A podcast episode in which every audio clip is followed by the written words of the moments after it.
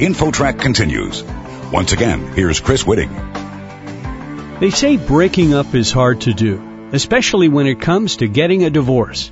Things can get complicated and difficult, and there are some new trends to be aware of. With the story, here's InfoTrack's Roy Mackey. Roy? Thanks, Chris. Our guest is Michigan-based attorney Henry Gornbein. He has more than 40 years of experience in family law and has written a book called Divorce Demystified, Everything You Need to Know Before You File for Divorce. Mr. Gornbein, welcome to InfoTrack. It's a pleasure. So what are the current statistics? The common number thrown around for decades is that 50% of marriages end in divorce, but is that accurate? I think it's fairly accurate. What you'll find is that over the years, first marriages, perhaps it's a slightly lower percentage as far as the divorce rate, and second marriage is often a higher divorce rate. But what's interesting in a new dynamic that's been happening in the last few years is the fact that social media and Facebook have had a tremendous impact on the divorce rate. Think of the fact that before we had social media, if someone wanted to stray, they could do it by, you know, meeting someone through the water cooler at the office, going to a local bar. If you wanted to access gambling, it wasn't as easy as it is now. But you have a different world. And now, when I was writing the book, 20% of all marriages were naming Facebook or social media as a major reason for their demise. Wow. Now it's up to a third. That's amazing.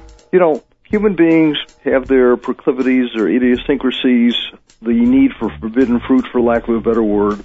And you have the fact that with the click of a button, you can be in a different world.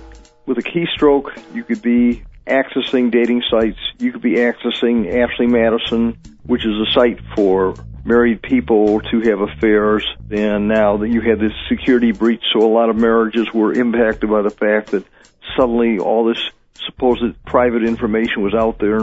I've had cases where people have run off because they met high school sweethearts again through Facebook. I was in the middle of a divorce where custody of the three children is the main issue, and all of a sudden, wife reconnects with an old high school sweetheart through Facebook, and then moves to the state of Washington in the middle of the divorce, leaving the husband and three children behind. Mm. She did come back, and we did settle it, and she moved to Washington, and dad got custody. So you have all these things that are available on the internet that just weren't there a few years ago. So it's a different world. I read a stat recently that in 1990, fewer than one in 10 persons who got divorced was over the age of 50, but today, one in four getting divorced is 50 and older. Do you have any theories as to why that is? You know, the goal is you get married for better, for worse, for life. But people didn't live as long as they do now. And you have a lot of situations where people are staying in marriages, you know, they'll stay until the children graduate high school, or there's an old saying, we're waiting until the dog dies. And then you're looking at each other, and if you have a lot in common, great. But a lot of people just don't have anything in common, and they're saying, well, the children are out of the house. This is not what I want to spend the rest of my life. This is not the person I love anymore. And you see these gray divorces. I have a lot of cases with people getting divorced in their 50s and 60s. What's sad about it is the fact that if you're in your 30s or 40s, you can recoup. You can rebuild. But when you're in your 50s and 60s, first of all, you're approaching retirement age if you haven't already retired. Second of all, if you're trying to get into the job market, it's almost impossible. And when you're dividing things, and in most states and in most cases, marital assets are divided on a 50-50 basis, where you're dividing savings, you're dividing real estate, you're dividing retirement plans. Well, now you have half, and you're going out in the world again, and it's tough. What do you think the biggest misconception about divorce is for those who are heading into that process? Well, one thing I will say, it's one of the worst things you can go through in your lifetime. And the worst thing in a lifetime, tragically, is the death of a child, of course. Second is the death of a spouse in an intact marriage. Third is a divorce. Divorces are gut wrenching. And especially if you've been married a long time, especially if you have children, there are answers, but they're not good and they're not easy. And one thing I write about, one of the chapters, I talk about what I call four aspects of divorce. The first aspect is the legal divorce. This is where a judge says you're divorced and you sign some papers and you are legally divorced. But that's just really the tip of the iceberg. Because when you look at things, the second aspect, and to me the most important, is the psychological divorce. We're psychologically intertwined when we're in a relationship, when we're married. And when you want to end the marriage, if both people in a marriage are ready to move on and they're saying, okay, it didn't work, let's move on, you have a simple divorce with little or no fireworks, with maybe one or two court appearances, and very simple dissolution of a marriage. But let's say one of the other spouses is angry, perhaps because there's an affair, perhaps because there's abuse, perhaps because, you know, there's been a, a lot of problems. And there you start having the psychological problems. And when there are psychological problems, then you have more legal problems and more of a warfare. And the worst case is what I call the never ending divorce. And these are the cases that attorneys and judges hate because these are the cases where either because someone is so psychologically disturbed or so bitter and angry that even long after the divorce is final, they are still fighting. They are dragging their children back into court again and again and again over visitation issues, over things like vaccinations, over extra school issues, over religious upbringing. And these are the people who can't let go. And the tragedies, they spend sometimes hundreds of thousands of dollars on costs and fees. And the children are the losers. The third aspect is the economic aspect. Because in a divorce, you're dividing things. You're dividing property. You're dividing savings, investments, pensions. You're also deciding how debts are going to be handled. Then you have spousal support, which is what alimony is called in some states. Is it going to be paid? If so, how much and how long? Then you have child support based upon the economics and the needs and incomes of the parties and the children. And no one's ever happy. Last but not least, in three major religions, we have a religious aspect to divorce. In Judaism, we have a get, which is a religious divorce that is controlled by the husband.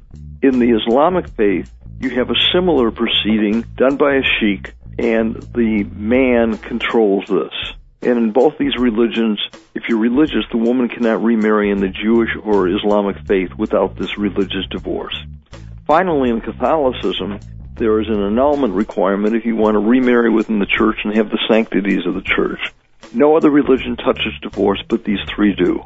Our guest on InfoTrack is Michigan-based attorney Henry Gornbein. He has more than 40 years of experience in family law and is now the author of Divorce Demystified, Everything You Need to Know Before You File for Divorce. You've mentioned children a number of times, and obviously they are the primary concern, I think, in most cases. And I think most fathers just automatically assume that custody would be awarded to the mother, but you write that times are changing times are changing. Times have changed. Where I practice, and I practice in a suburb of Detroit, Michigan, the presumption now is in most cases you're dealing with joint legal and joint physical custody. You're dealing with situations more and more where the children are spending approximately half the time with each parent. They may be with mom on Mondays and Tuesdays, dad on Wednesdays and Thursdays, and then alternate weekends. That's called a 225, where they never go more than five days without seeing the other parent. I have other cases where it could be one week on, one week off, with perhaps a Wednesday overnight. But the trend is, in fact, in a lot of the courtrooms, the judge will say, I'm a 50-50 judge, so unless you can show me a good reason why not, I'm going to grant equal custody to each parent. And that, where I practice, has become more and more of the rule. That's not true nationwide, and it's going to vary from state to state. 10, 15 years ago, yes, mothers were the primary parent unless you had a Mr. Mom that's changed drastically. Perhaps it varies from state to state and obviously how cooperative each party is, but is there some average length of a divorce proceeding from start to finish? The length of time is going to vary on, first of all, whether there are children. Second of all, are there a lot of assets? Are there a lot of issues to be contested? As well as the attitude of the parties. If people want a simple divorce, it can be simple. It doesn't have to be expensive and it can be done quickly. On the other hand, if people are just saying, I want to get that last pound of flesh, so to speak, I don't care what it takes. I'm going to spend every dime to attack and do whatever I can to vilify my soon to be ex. Then you're going to have cases that drag on for months and that cost many, many thousands of dollars. I'd say most divorces are done in less than a year. Attorney Henry Gornbein, he has practiced for more than 40 years in Michigan and has written a book called Divorce Demystified, Everything You Need to Know Before You File for Divorce. Henry, do you have a website? The book website is divorcedemystifiedbook.com.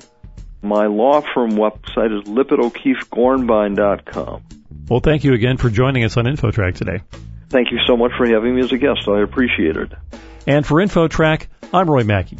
You're listening to InfoTrack, the weekly show with information you should know. A production of Syndication Networks of Chicago.